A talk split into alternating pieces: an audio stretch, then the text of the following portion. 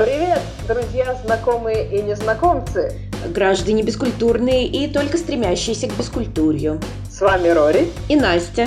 И сегодня у нас будет выпуск о том, что у вас, оказывается, все не так плохо, как вам кажется. В прошлый раз мы говорили о психологических детских травмах, а тут мы плавно перетекаем, ну, в общем, более логичную тему – Поговорим о болячках молодых людей. Ну, как молодых, миллениалов, наверное, скорее. Знаешь, я подумала, что поскольку тема суровая, стоит немножко развлечь граждан в начале. И совершенно случайным образом контент нашелся сам. Первая страница по запросу э, распространенные заболевания среди молодежи привела меня на веб-сайт сергейюрьев.ком слэш здоровье человека. Этот потрясающий сайт э, рассказывает вам, как улучшить свое здоровье. Я думаю, ну окей, интересно, да, первая страница вроде поиска. Ну, короче, я зачитаю просто тебе хиты, которые рекомендует э, Сергей Юрьев. Не делайте глупости, которым нас приучают с самого детства. Не ешьте отравленные продукты, не пейте грязную воду, не употребляйте наркотики, в скобочках, алкоголь, табак и другие. Uh-huh. Не употребляйте отравленные лекарства и не делайте прививки. Не занимайтесь развратом, в скобочках, сексуальной раскрепощенностью. Не делайте прочие глупости, к которым нас приучила паразитическая система. Очень благоприятно научиться слушать свою интуицию, в скобочках, совесть. Именно через нее наша сущность, в скобочках душа, дает нам подсказки. И дальше идет ссылка на бесплатный видеотренинг по нумерологии, который поможет познать себя. Вот так и живем. Я не знаю, сколько он проплатил Гуглу, да, но он, он очень легко находится. Ладно, а если по-серьезному, то какой у тебя статистон? Что ты обнаружил полезно? Да, я, как всегда, я как тру гуманитарий, который никогда не понимал ничего в цифрах, просто восхищаюсь цифрами и всегда стараюсь найти какие-нибудь. Вот, я, собственно, погуглила всякую статистику, какие самые распространенные болезни среди молодежи. Что нам говорит Росстат?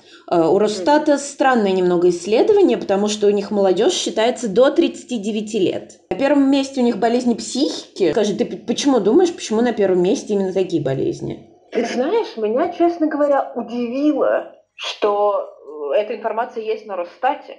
Потому что мне кажется, что в России не очень принято обращаться с психическими расстройствами к кому-то. Поэтому меня серьезно поразило, что у них есть цифры. И я действительно очень была поражена. То есть если в Америке и, ну, наверное, в Северной Европе, да, есть прям культура работы с психотерапевтом, да, там некая культура приема стабилизаторов настроения, то у нас очень много кто ну, боится и стесняется. Угу. Поэтому это какие-то чудеса, что есть информация об этом. Почему я думаю, что психические расстройства занимают такую высокую позицию, да? Слушай, ну, наверное, мы действительно живем в таких условиях, в которых еще никто не жил, что у нас очень много гаджетов, у нас mm-hmm. очень много информации, у нас вот развивается это FOMO, да, которого раньше не было, Fear of Missing Out, которое, mm-hmm. то есть нам кажется, что пока мы не смотрим новости, там что-то все происходит, пока мы не смотрим Инстаграм, наши одноклассники проводят время лучше, чем мы, и, наверное, психика не готова к этому и не была на это рассчитана. Возможно, спустя несколько лет уже такие, ну, более модные, да, люди будут как-то по-другому устроены и будут... Ну, адаптируются, да. Этим, да, сигналом. Но мы, видимо, вот к этому не готовы, поэтому у нас появляется тревожность и другие проблемы очень модно себе какие-то приписывать э, психические расстройства, да. когда их нет. Вот как у меня есть несколько знакомых, у которых, ну, просто, скажем так, дурной характер, но они любят чуть что орать. У меня биполярочка! Всех ненавижу сегодня! Пошли все в задницу! А просто они говнюки на самом деле. Блин, такое бывает. Ты знаешь, даже знаю прикольный... Ну ладно, нифига не прикольный, просто пример. У моей подруги был молодой человек, который был отвратительный тип но просто вот редчайший проходимец. Она очень любила его, к сожалению, и очень долго не замечала этих его удивительных свойств. И он ей пару раз изменил, и даже признался в этом, и мне кажется, испытал от этого особое удовольствие, потому что вообще в целом был известен тем, что любил смотреть за реакцией, вызывать какие-то сильные эмоции любил. И он сказал, слушай, ну понимаешь, у меня же, ну вот, как бы расстройство личности, можно считать, что не я тебя изменил, это ну, моя другая часть. Я-то всегда верен тебе, но ты понимаешь, я болен. И вот, ну, другая моя часть, она подлая. Вторая моя личность, она изменила тебе. Но это был не я. Ну, довольно удобно. Так, дальше у нас Росстат говорит, что на втором месте идут наркологические расстройства, что, в общем, да. тоже довольно объяснимо. В принципе, никогда не сталкивалась с людьми, которые долбили какие-нибудь спайсы или что-то такое жесткое, чтобы у них крыша ехала. Один раз в моей жизни был случай, наверное, лет 10, может быть, назад. У меня был знакомый, который нюхал газ от зажигалок. Он очень долго встречался с одной девочкой, прям у них прям чуть ли там не с начальной школы были отношения. И вот он однажды нанюхался газа, и ему привиделось, что к нему на облаке прилетел Гарри Поттер, внимание, и сказал, что эта девочка ему изменяет. И он абсолютно к этому видению серьезно отнесся и разорвал отношения.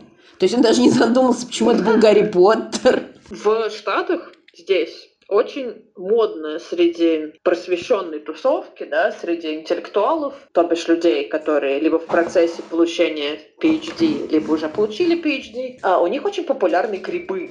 Мне всегда казалось, что очень страшно употребить, да, гриб, потому что что это? А, и поговорила я с ребятами, которые употребляют их, ну, довольно регулярно. И они сказали, слушай, наоборот, ты не знаешь в лаборатории, что там намешали, в каком состоянии человек, который мешал, насколько чистый у него там нож, стол, э, банка, где он взял все эти огромное количество ингредиентов, да, вот что вот он из этого сделал, откуда ты знаешь? Он говорит, а гриб? Гриб он вырос, гриб придумала природа. Умереть от гриба гораздо сложнее, чем умереть от какого-нибудь там порошка или, я не знаю, укола или чего-нибудь еще. Потому что ну, в самом худшем случае тебе будет, ну, очень дурно. Тебе будет дурно раз пять, ну и все, и гриб, он покинул тебя. А если что-то там ввел себя в кровь, это уже, ну, интереснее, сложнее. А, я подумала, хм, интересный пункт, да, интересная концепция. Я просто не думала об этом в этом ключе.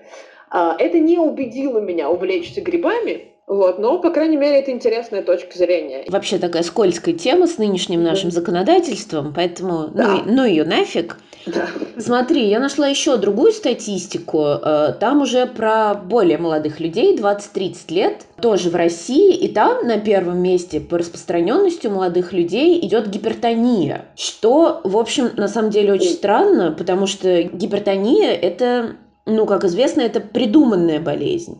Ну да, это советская болезнь, ее больше нигде нет. Да, и насколько я понимаю, э, гипертония – это симптом ну, наверное, много чего. Это ведь просто повышенное давление, правильно? По факту. Э, в общем, как у нас считается, что при гипертонии нужно снижать артериальное давление. И это в итоге приводит э, к ухудшению тока крови в мозг. И в итоге человек да. получает инсульт. Хотя, вот. поскольку это только один из симптомов, его нельзя так лечить. Не понимаю, с чем еще он связан. Да, да, да, когда ставят гипертонию, ну, стоит задуматься, насколько вообще компетентен врач. Вот поэтому исследования как бы вызывают сомнения, что на первом месте придуманная болезнь. Ну, что это за исследования такие? Я ожидала увидеть именно такие исследования на Росстате, а когда я увидела как бы, психические заболевания и ВИЧ-инфекцию, я была очень удивлена. Что еще там среди было в топе таких болезней? Ну, дефицит витамина D то есть они вот О, да. Э, обозначили это как болезнь. Ну, собственно, это к чему приводит? К хреновому настроению, ну, к тем же депрессиям, к перееданию. Отсюда, собственно, еще одна проблема. Э, болезни молодежи, связанные с ЖКТ. Мне кажется, наверное, 90% моих знакомых борются именно с этим. Оно ведь по-разному все проявляется. Это может быть, да, и болезнь желудка, и ожирение – и всякие, простите, неудобные случаи с кишечником. Кстати, вот это такая довольно скользкая, но интересная тема. Мы когда с мужем только начинали встречаться, ну, многие, наверное, знают, что когда ты только с кем-то начинаешь встречаться, ну, тебе как-то стыдно такое упоминать. И вот если там, да. допустим, тебе приспичит, то ну, ну как, блин, ты, ты, ты придумаешь какие-то увертки, типа, ой, извини, мне срочно надо домой, или что-то такое. Вот, и мы э, читали книгу, по-моему, она называлась «Год в Провансе», и там так. рассказывали про какой-то ресторан, куда пришли англичане с маленьким ребенком. И, значит, они сидели, обедали, и ребенок говорит, мне надо в туалет. Родители такие, ну, потерпи там, мы поедим. Он говорит, нет, у меня number two. И они такие, о, number two. И вот с тех пор мы как бы с мужем взяли себе это обозначение. Если у кого-то что-то, то говорим, так, у меня number two. И это, кстати, нормально работает, почему-то это не так стыдно. Наверное, мне кажется, все мои знакомые просто говорят, что им нужно в лоточек. И не поясняют, что именно им предстоит совершить. Ну да, это тоже вариант. Я, я вот, кстати, думаю, знаешь, странно, что среди болезней поколения нашего нет ничего связанного со зрением. Потому что помнишь, когда вот только был, ну, начинались все эти компьютеры, интернет, все врачи пророчествовали, что поколение нафиг ослепнет. Ну, видимо, экранчики хорошие стали, или глаза просто быстро подстроились. Ну и плюс еще, насколько я знаю, сейчас хорошая медицина в плане операций на глазах. Ну, знаешь ли ты кого-то, каких-то юнцов, которые делали операцию на глазах? А, насчет юнцов не скажу, но мой брат делал, и причем это было лет 20 назад. У него uh-huh. прям супер садилось зрение, по-моему, минус 8 уже у него было. И ему сделали до нуля, по-моему, если не ошибаюсь. И вот до сих пор, спустя 20 лет, у него на этом уровне и держится зрение. Да, я думаю, да. Там же сейчас, э, ну, приваривают, да, там, например, эту штуку. Ой, нет, давай, И... давай мы не будем об этом говорить, потому что у меня некое ищу, связанное с глазами. Я помню, мы с отцом пошли к глазнику, и мне пытались закапать глаза. И я билась, билась в истерике, а потом упала в обморок просто. Oh, oh, да, okay, поэтому, ладно. когда начинают там говорить что-то про роговицу и про всякое, мне становится дурно. Ну хорошо, окей. Еще хотела упомянуть одну вещь, что огромное количество проблем, которые испытывают мои знакомые со здоровьем, они связаны с малой подвижностью. Да. То есть это все очень стройные люди, да, некоторые они прям, ну прям очень худые и поджарые. Но э, потому что они занимаются сидячей работой, да, они сидят в офисе, и часть из них работает разработчиками, и у них вообще там потрясающая история, что у них считано количество раз, которые они могут отлучиться от рабочего места. Вот. То есть им не, не рекомендуется вставать к кулеру, не рекомендуется ходить в уборную. Вот. И они как бы сидят все приклеенные к этим стульям, и у них тоже э, появляется огромное количество проблем с желудком и с кишечным трактом. Потому что кишочки, они не любят сидеть mm-hmm. на одном месте. И как бы люди в возрасте там 20-25 лет уже делают операции удаляя полипы, да, там, удаляя какие-то трещины. Так, полипы а, это что? А, полип – это э, доброкачественное образование. Он не обязательно должен быть на толстой кишке, их отправляют на биопсию, чтобы посмотреть, э, ну, исследовать структуру ткани. Да, биопсия, понять. биопсия – это когда кусочек чего-то отщипывают, да, от тебя? Да, да, да. Это вот как бы забор кусочка ткани, который подвергается гистологическому исследованию, чтобы понять, это, ну, действительно доброкачественное образование или оно какое-то, ну, не очень приятное. Угу. Раньше эти вещи были проблемы людей после 45 лет. Был ну, плановый медицинский осмотр, да, например, в Европе. Угу. Включал колоноскопию только после 50 лет. 5 или 7 лет назад они понизили этот возраст до 45 лет потому что э, рак э, толстой кишки помолодел. А в 2019 году э, появилось предположение, что хорошо бы вообще а первую колоноскопию назначали в 25-26 что если раньше ну, не было случаев, да, как бы до 40 лет, а сейчас куча случаев.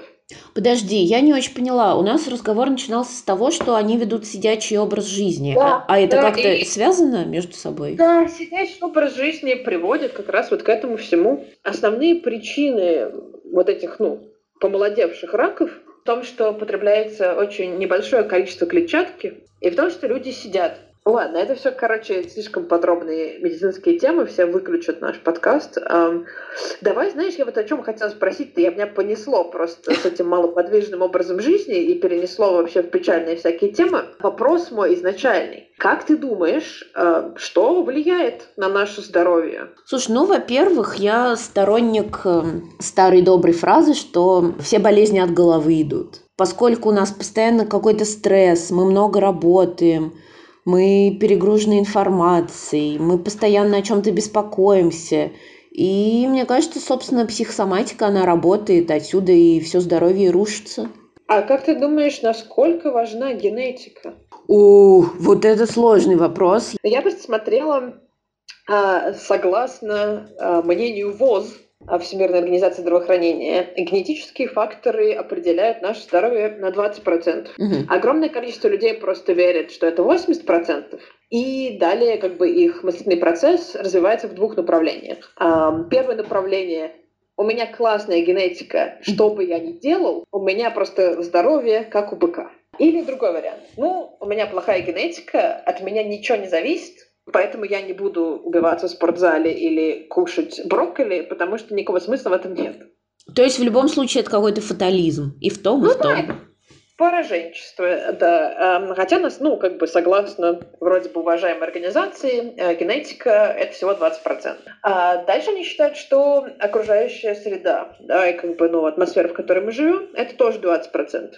Как бы лучше жить в деревне, не надо жить в Нью-Йорк-Сити. Удивительным образом уровень развития медицины, да, ну или медицинское обеспечение, они считают, что это 8%. Я не знаю, но все-таки есть же вещи, от которых мы привиты, да, и которых нам даже не приходится думать.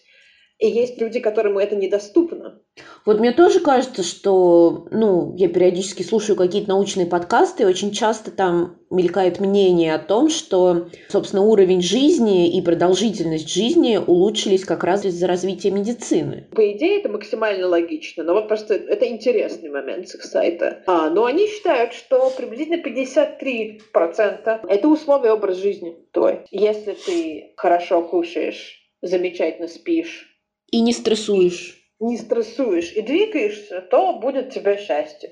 Ей! Упи! Знаешь, что еще э, меня забавляет и интересует в плане современной еды? Наверняка ты слышала, что сейчас ну, огромное количество стартапов и вообще там бешеных магнатов э, в, в Силиконовой долине э, работают над тем, чтобы придумать какое-то питание, которое не требует никаких усилий. Есть уже несколько брендов, которые разработали свои продукты. Например, всем известный Soylent. Soylent — это такой порошкообразный продукт, который можно растворить в воде. Изначально, да, его версия, она растворялась в воде, и по замыслу создателя он полностью заменяет традиционную пищу. Потому что он содержит все вещества, которые ну, по идее, ты получаешь с пищей, да? Угу. Ну, он просто вот а там уже они все витамины, все микроэлементы, все смешали, и вот, пожалуйста, тебе еда, и ничего не нужно делать. Сейчас они уже придумали и батончики, и ну, напитки, напоминающие протеиновые коктейли, да, то есть не, ну, не, не должны ничего смешивать, они уже сами смешаны, а у них есть, естественно, разные вкусы. То есть у них философия такая, что еда — это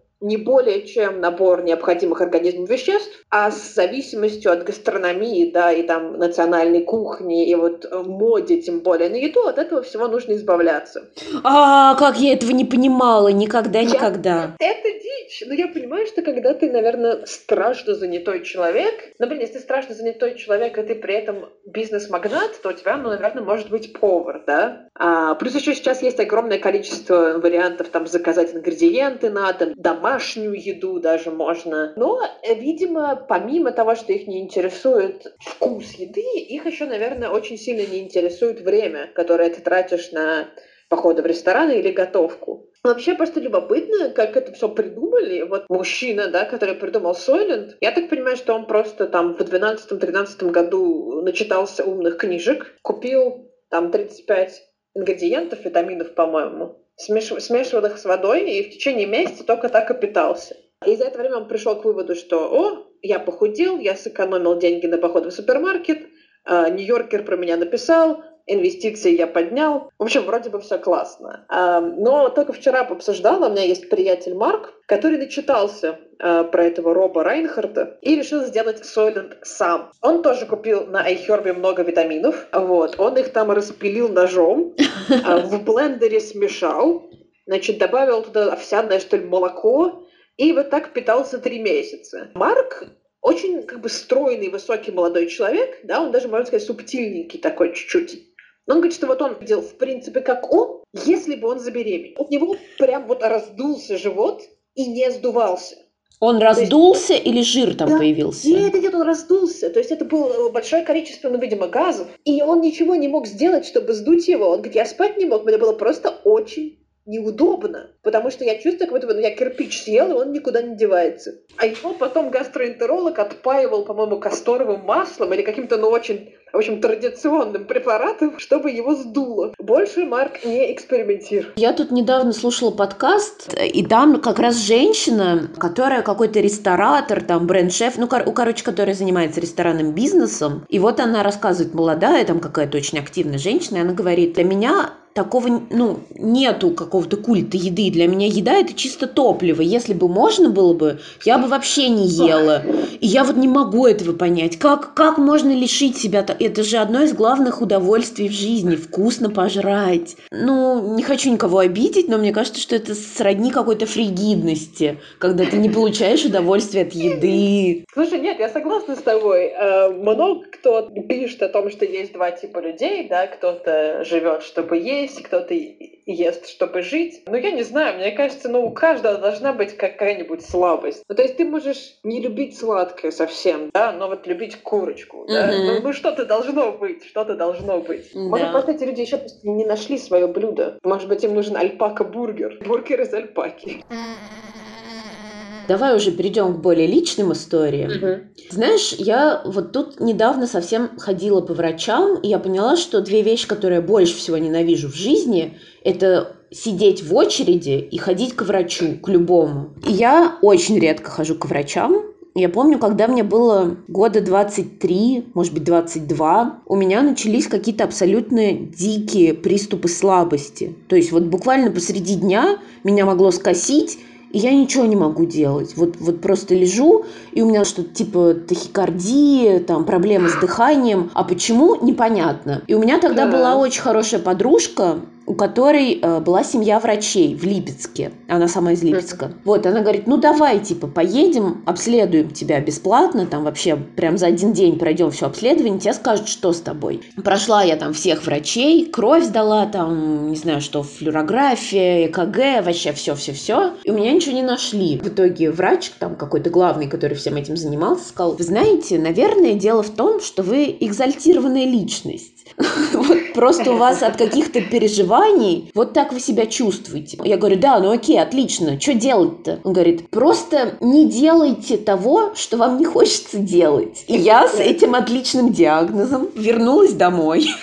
И когда мне там мама говорила, так, Настя, помой пол, я говорила, извини, у меня диагноз, я экзальтированная личность, и мне нельзя мыть пол. Кровь, на самом деле, я вот как боялась сдавать, э, так и боюсь до сих пор. Вот когда я недавно ходила по врачам, я поняла, что чтобы сдать кровь, ну, если ты боишься, надо, чтобы кто-то приходил с тобой, причем кто-то, кто заинтересован в тебе. Если ты кому-то должен денег, большую сумму, то бери этого человека с тобой, чтобы он пришел и заставил тебя сдать кровь, чтобы узнать, умрешь ты вообще там или не умрешь. Только таким каким образом я могу сдать кровь, когда кто-то стоит и толкает меня в спину, иначе, ну, я просто сбегаю из кабинета. Я не понимаю, почему так. Мне просто становится очень плохо, у меня начинают течь слезы, я буквально вот теряю сознание, меня может вырвать весь букет. Красота. Я никогда не понимала людей, которые заходят и спокойно сдают кровь. Ну как я это? Я смотрю даже. Я из них, я из этих людей. Я вообще не парит кровь. А, окей, не совсем так. Сдавать кровь из вены я вообще не боюсь. Но у меня есть неприятные воспоминания о сдаче крови из пальца. Ты знаешь, знаешь, проблема, наверное, не в самом уколе, а проблема вот в этом ужасном моменте, когда тебя привели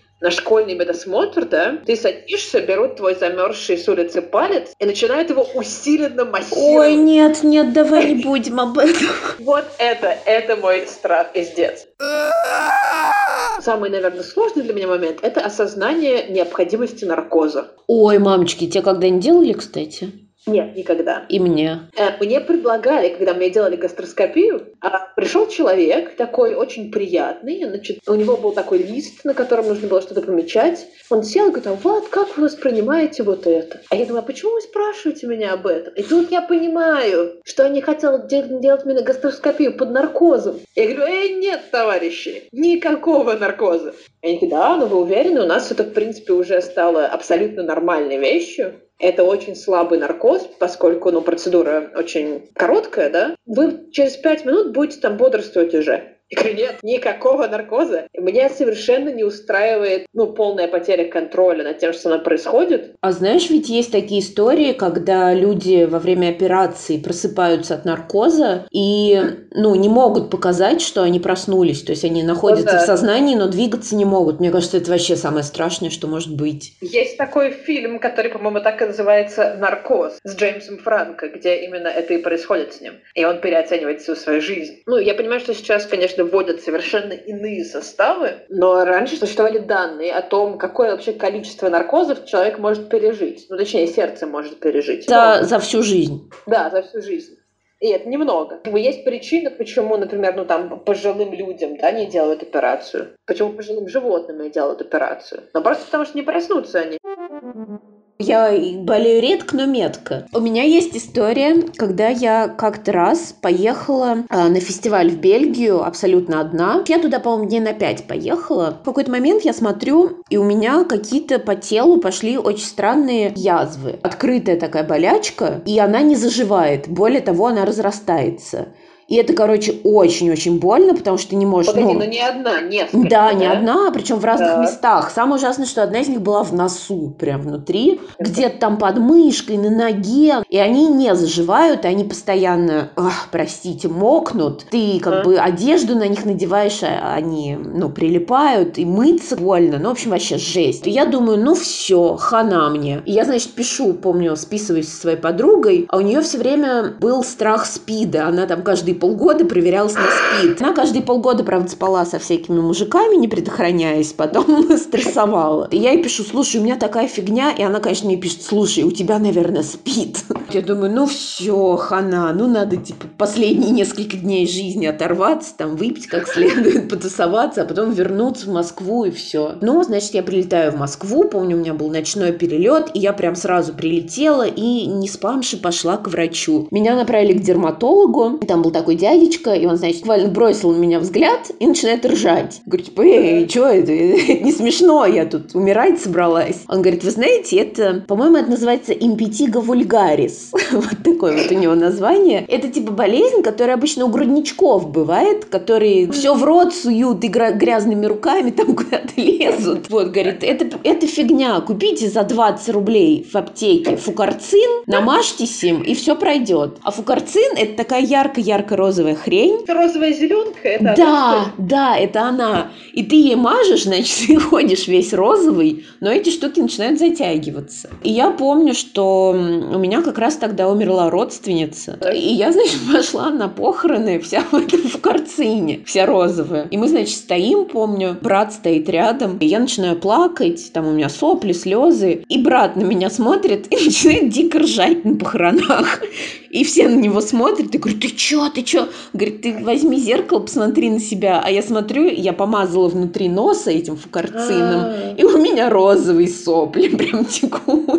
И на этом моменте все отписались. Ну, сорян, так было, да. Ну, блин, это же бескультурье. Что еще я могу рассказать? Как-то раз я пошла на концерт с подружкой. Хорошенько там тоже выпили, потусовались, пошли послымиться. А на следующее утро я просыпаюсь, и что-то не так. Чувствую, что-то не так. Ощупываю языком внутри рта, что-то очень непривычное. Думаю, ну ладно, может, я типа с похмелья, там какое-то странное ощущение. Иду чистить зубы, и смотрю в зеркало, и у меня нет половины переднего зуба. Как это произошло, до сих пор для всех загадка. У меня была новая работа тогда. У нас там было собрание прям вот всех новеньких. И каждый новенький должен был там толкнуть речь. А ты понимаешь, да, когда у тебя нет переднего зуба, ты говоришь и так вот немного присвист, присвистываешь. В общем, я пошла на первое совещание и э, вещала там без переднего зуба. Погоди, но у тебя с тех, с тех пор ты раздобыла себе зуб где-то? Да, это было очень долго и очень сложно. Я э, сначала хотела ехать куда-нибудь типа в Рязань, где это стоит дешевле. То есть там реально можно тысяч десять сэкономить на этом, а то и больше. А если ехать куда-нибудь в Липецк и в Воронеж, но в итоге мне сделали этот зуб, причем это было несколько сеансов. Там сначала они все измеряют, подпиливают тебе зуб, потом они тебе изготавливают такой же зуб, чтобы он был такого же цвета, как твой соседний зуб и потом только его прикрепляют. Это они половину зуба прикрепляют? Да, но они, короче, uh-huh. они еще подточили там остаток моего зуба, То есть, если у меня сначала была половина зуба, то они потом подточили, uh-huh. и у меня вообще его не стало, по сути. Но это винир, то есть его надо сажать на зуб. То есть, если у тебя там зуб со всеми нервами и корнем выпал, то это уже другое дело. Вот, мне посадили этот зуб. Я проходила с ним полгода, стараясь ничего им, естественно, не кусать. Естественно, с моей удачей этот зуб у меня выпал за два дня до какой-то... А, по-моему, он у меня как раз выпал за, за два дня до нашей поездки в Марокко длительный. Да, ты что? да причем каким-то абсолютно тупым способом я чистила авокадо, и у меня никак шкурка не отходила. Я психанула, думаю, дай-ка я зуба. Я сделала кусь, и он выпал. И я, значит, звоню этому стоматологу, который делал, мне говорят, у него все места заняты. Я начинаю рыдать в трубку. В итоге меня к нему записали. Я к нему пришла, и он говорит, вы знаете, я вообще удивлен, что вы не пришли раньше, потому что у нас уже новые технологии виниров. Сейчас я вам буквально за 10 минут новый, ну, потому что у меня зуб этот выпал, и он остался. Я ага. его не проглотила, ничего. То есть новый не пришлось изготавливать, можно было просто старый посадить по какой-то новой технологии. Ну вот и до сих пор, сколько я уже года два-три с ним хожу. Что у меня еще из истории? У меня остались только переломы. Ты когда-нибудь что-нибудь да. ломал себе? Слушай, страшно говорить, конечно, на запись, что я никогда ничего не ломал. Нет, я никогда ничего не ломал. На меня упал шкаф. Мы с родителями переехали в новую квартиру. Там все было уже готово, да, все было обставлено. И у нас в ванной был такой небольшой шкаф. А я, значит, что-то доставала из него, и он наклонился на меня. И я его так аккуратно начала толкать обратно к стене, но в этот момент из него начали на меня падать ящики, и я его не удержала. Я смогла от него отпрыгнуть чуть-чуть, и он приземлился мне на ногу. И приземлился мне на ногу прямо углом. Поэтому у меня есть шикарный шрам, и мне накладывали всякие швы. А еще совершенно удивительное совпадение заключалось в том, что этим вечером, да, до туалета шкафа, мы всем классом ходили в театр. И э, мы учились по субботам, а дело было в пятницу. И, видимо, огромное количество народу решило гульнуть школу в субботу, а на меня вот упал этот шкаф. И страшно недовольная классуха начала обзванивать родителей. И родители такие, ой, ну там у Машеньки мигрень, там вот у Васеньки живот болит. Угу. Родители такие, а на рольку упал шкаф. И из этой истории я заимела себе лучшую подругу. А у нас была девочка, которой я не очень нравилась. И она мне не очень нравилась. Но когда она услышала о том, какое горе приключилось со мной, ее это почему-то очень поразило, и она решила, что нужно меня навестить. Она позвонила моим родителям очень формально. Они мне потом пересказывали. Они говорят, добрый день, меня зовут там такая-то такая-то, полное имя с отчеством. И я бы хотела спросить у вас, нельзя ли навестить вашу дочь? и когда было бы удобно. И она пришла, и мы как-то с ней так закарифанились. Вот, с тех пор прошло 15 лет, мы все еще карифанимся. Но веселая байка как бы про хирургов заключается в том, что у нас на тот момент, и когда у меня был этот прикол со шкафом, работал великий хирург Сергей Беликов. Мужчина средних лет. И он был вообще спортивный хирург, который, ну, видимо, потерял работу в какой-то команде и оказался просто хирургом, ну, в городской поликлинике. Мужик был очень толковый, но со своеобразным юмором. Ему очень не нравились люди, которые истерили. Он как бы запугивал людей заранее, что потом все, что он им предлагал, им казалось, ну, как бы меньше из зол. Как бы когда он тебе рассказывал, там, что ты поломал или повредил, он такой, ну, говорил, ну, все понятно. И доставал из-под стола огромную пилу. Давал ее медсестре, говорил, ну, надо дезинфицировать. И удалялся так куда-то. А, но он рассказывал поразительную вещь, что каждый год его хотят уволить за то, что он, внимание, не выполняет план. Он говорит, ну, тут дело простое, я просто решил, сяду в машину, позбиваю людей, они ко мне потом придут.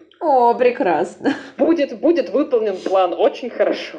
А ты ломала ли что-то? Ты ходила ли с разрисованным гипсом? У меня три истории переломы, все довольно нелепые. Первый раз я сломала палец. Это было в школе, когда мы дрались с мальчиком. И он стоял у стены, и я размахнулась, хотела его ударить. Он, естественно, увернулся. Я ударила по стене. И у меня как-то заболел пальчик. И я еще помню очень хорошо, что в тот же день мне надо было идти на урок по фортепиано. Я, значит, пришла на урок по фортепиано, а у меня указательный палец э, в два раза больше размером стал. И мне моя учительница говорит, хм, что-то как-то не так у тебя с пальцем. Ну, оказалось, что он сломан. Причем я помню, что отец до последнего был уверен, что я симулирую. Он говорил, да что ты, типа, с пальцем ты себе сделала, что вот он так раздулся. Ну, что ты там, типа, намазала его чем-то или что?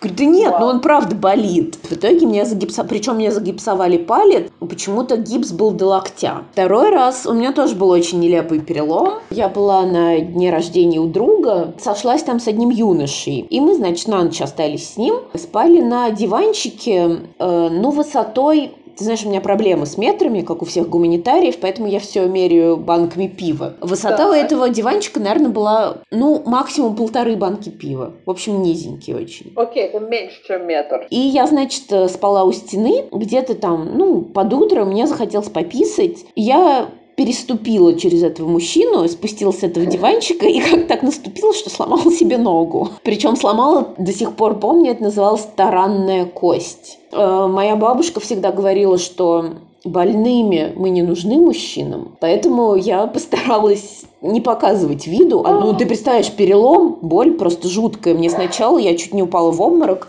У меня прям как в мультиках, знаешь, птички вокруг головы летают. Ага. Я помню, я посидела в туалете, ну просто тупо сидела, чтобы у меня боль это прошла уже, чтобы можно было вернуться. Но с утра я встала, и он такой, ну ты чего? Я говорю, ой, ну что-то как-то... Мне домой пора ехать. Я вызвала себе такси, потому что понимаю, что я до метро не дойду, и понимаю, что на меня ботинок просто не налезает. Там, там уже все раздулось. Ну, тут мне пришлось уже признаться, что что-то не так, он меня по лестнице спустил. Я вернулась домой, и говорю своему жесткому отцу, слушай, я тут погуляла и сломал себе ногу. Естественно, он был очень зол, но отвез меня в травмпункт, вот, мне загипсовали ногу. Долго с таким переломом ходят в гипсе?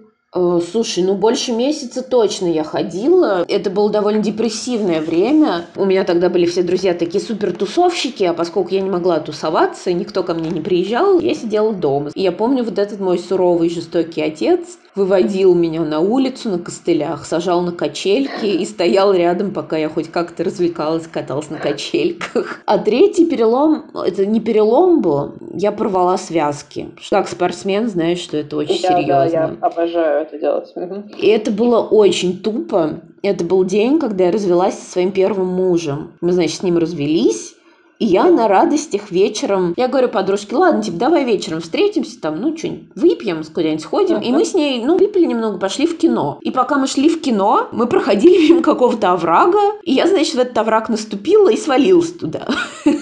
Ну ладно, свалился, свалился. Мы сходили в кино, я вернулась домой, а ночью поняла, что у меня с ногой что-то не то. И, значит, с утра я проснулась, поняла, что не могу идти на работу, вызвала скорую, за мной приехали, сказали, девушка, у вас, типа, связки порваны, вы что, что вы вчера делали? Я говорю, да ничего, в кино сходила, упала во враг. А когда-то очень давно, когда я еще была в начальной школе, я пошла к зубному, и мне вкололи, что там, навыкаин вкалывают, да? Типа ага. обезболивающее. Я сижу, и врач говорит, погодите, что-то не так.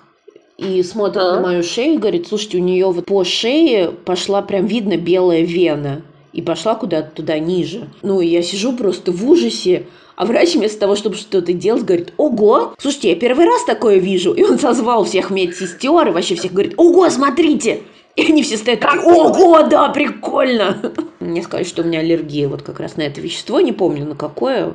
Наверное, я очень хорошо забочусь о своем здоровье, если не помню, на какое вещество у меня аллергия. А когда-нибудь тебе врачи давали какую-нибудь, ну, супер идиотскую рекомендацию? Ну, давай расскажи о своей, я пока подумаю. Ну, э, я уже упоминала, да, что у меня иногда бывают боли в желудке. Угу. Доподлинно неизвестно, с чем они связаны. А вообще эти, эти проблемы, они начались когда, а, закончился прям регулярный спорт, и, б, когда появилась стрессовая работа. То есть, видимо, это связано с там, уменьшившейся подвижностью и с дергающимся глазом, наверное. И когда я пыталась выяснить, может быть, это гастрит, да, там, может быть, это язва, ну что я хочу знать, что это. И я пришла в очень приличную клинику по ДМС, где был очень странный гастроэнтеролог, который на меня посмотрел, посмотрел на мою дату рождения и решил, что как бы, ну, при этих вводных данных ничего со мной не так быть не может. И он разговаривал со мной как с ипохондриком. Такой, ну и что, что происходит с вами? Ну что, у вас болит живот? Ну, с кем не бывает. Говорю, я хочу понять, почему это происходит. Говорит, ну потому что, типа, нечего париться, да, не надо нервничать. А, гуляйте больше в лесу. Я говорю, хорошо, но что делать, когда происходит такой приступ? Он говорит, ну слушайте, ну если вот у вас будет этот сильный приступ, а приступ заключается у меня в том, что довольно резкая возникает боль э, в правой части живота. А он говорит, ну вы просто выпейте таблетку нитроглицерина. Нитроглицерин это что у нас? Люди с кардиологическими проблемами обычно пьют его. Нитроглицерин склонен к детонации, поэтому в чистом виде в качестве лекарственного средства он не применяется. Ну, как бы, да, взрывчатое вещество вообще-то. И вообще это считается, ну, уже очень хардкорное старое средство. Ну да, короче, ничего хорошего, не надо жрать нитроглицерин. Я вспомнила один случай. Как-то мне поставили тревожно-депрессивное расстройство. В итоге я пришла к какой-то психиатрше, позади нее была полочка, на ней стояло, ну, штук, наверное, 10 разных икон. И у нас как-то разговор сразу стал не клеиться. Я зачем-то сказала ей, ну, не зачем, как бы я хотела быть откровенной, чтобы мне помогли. Я говорю, ну, вы знаете, я вот там выпиваю периодически. Я такая, выпиваете? Сколько же вы выпиваете? Говорю, ну, могу там выпить бокал два вина. При том, что, в принципе, я бутылку могу вина нормально выпить. Так. Но я решила ее не, не шокировать. Говорю, ну, бокал два вина. Она такая, бокал два вина! Ну, типа, все, хана вам. Ну, естественно, как ты понимаешь, она посоветовала мне молиться. Но при этом она прописала мне антидепрессант который мне наконец помог. Мне кажется, что это, ну, реально было просто пальцем в небо. Но сам факт, что она прописала антидепрессант и молиться, это уже неплохо. Не замечала, что мужчины переносят болезни хуже, чем женщины? Блин, я обожаю эту тему.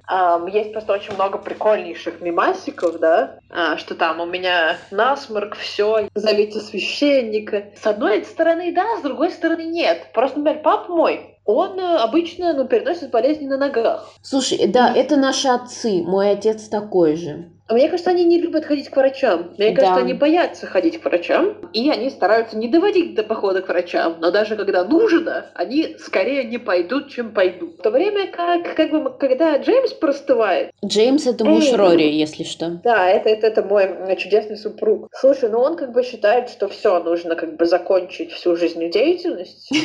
То есть не нужно только спать, и нужно от него сильно отстать невозможно завести никакую беседу, да, невозможно обсудить какие-то планы, потому что все, я болею, все остальное потом. Обычно, благо, это продолжается недолго, потому что я называю это, естественно, мэн-флу, очень меня выбешивает. Слушай, так может быть это поэтому и продолжается недолго, что он сразу говорит, все, мой организм не способен, я отдыхаю и правильно делает. Может быть, может быть. Ты знаешь, мне кажется, мы в России немного разбалованы вот этой системой, что мы в любой момент можем вызвать неотложку. И ну нам... и слава богу, слушай, ну... Я понимаю, что, наверное, есть куча людей, которым, там, к сожалению, не хватает внимания, да, и они ну, там, беседуют с врачами, занимают место в очереди и звонят в скорую. Но, с другой стороны, гораздо хуже не иметь, блин, возможности позвонить в скорую. 26% молодежи до 29 до 30 лет в США не имеют страховки, а это значит, что они не могут позвонить скоро. Если они позвонят, то им выставят счет на много тысяч долларов. И это вариант гораздо менее приятный, мне кажется. Наверное, вот вещь, в которую я верю в медицине, это ранняя диагностика. Потому что лучше пусть тебе все найдут сразу, но объяснят, что с этим делать, чем запускать. Это значит, что ты ходишь на какие-то профилактические мероприятия на диспансеризацию? Я не брезгую чекапами, и я, в принципе, регулярно хожу к гастрику. С определенной периодичностью я хожу к девочкиному доктору, с определенной периодичностью я хожу к дантисту. Сейчас у нас есть вот медстраховка, и по ней полагается раз в год сдать там кровушку и побеседовать с терапевтом. Я думала, что будет ерунда. То есть, потому что мне сказали, ой, да там как бы, ну, общий анализ крови, и задают один вопрос, а, есть ли у вас жалобы. Но у нас очень въедливый дядька. И мы сдали кровь там вплоть до разделения на хороший холестерин и плохой холестерин. А что, есть, есть такой? Да, да, такое, такое есть. Но, конечно, ты знаешь, нормы сильно отличаются от европейских норм. В США можно иметь в норме гораздо больше плохого холестерина, чем в Европе. Вот, но меня просто радует. Меня радует, что есть возможность сделать, и что раз в год, наверное, неплохо все-таки что-то сдать. А ты какого придерживаешься мнения? Ты знаешь, я такой старой советской закалки, что пока не будешь при смерти лежать, не пойдешь к доктору. Большой вопрос, на самом деле, как ну, нужно поступать, потому что есть люди, которые верят, что если пойти к врачу, то обязательно что-то найдут, даже если нечего искать. А может быть, это тоже так, конечно. Давай в качестве итога скажем, что хотя условия жизни у нас улучшились и медицина прогрессирует, все дела, но походу мы сами губим себе здоровье все-таки в итоге. И более того, ты знаешь, несколько лет назад я поехала с родителями в какой-то старческий санаторий каждый день были какие-то там странные процедуры, типа там водный гидроматрас, где ты ложишься, и тебя там вот так вот массажируют, всякие массажные кресла, всякие водные процедуры, там чуть ли не душ Шарко. И, естественно, там никакого бухла не было, мы с моим отцом очень сильно страдали, но, в общем, три недели мы не пили, и потом я, значит, вернулась с таким хорошим самочувствием, просто вот офигительно хорошим, что я, я просто не знала, что с ним делать. И вот, значит, сижу я, чувствую чувствую себя офигенно и думаю, боже, ну вот, вот и что мне делать? Пойду-ка я вот просто испорчу себе здоровье и выпью. В чем мораль-то этой истории? Сами себе все портим. У нас есть все возможности для того, чтобы жить лучше, жить здоровее. Но если нам это не надо, то сами виноваты, что. Властью данной нам подкастом. Интернетом интернетом. Рекомендуем всем есть клетчатку, ходить ножками. И главное, побольше и... спать. Это самое побольше главное. спать и увольняться с отстойной работы. А у нас пока все. Это был подкаст «Без культуры между собойчик». Слушайте нас на Apple Podcasts, Google Podcasts, э, прости господи, ВКонтакте. Да везде слушайте. И слушайте также ответвление от этого подкаста «Просто без культуры». Всем пока!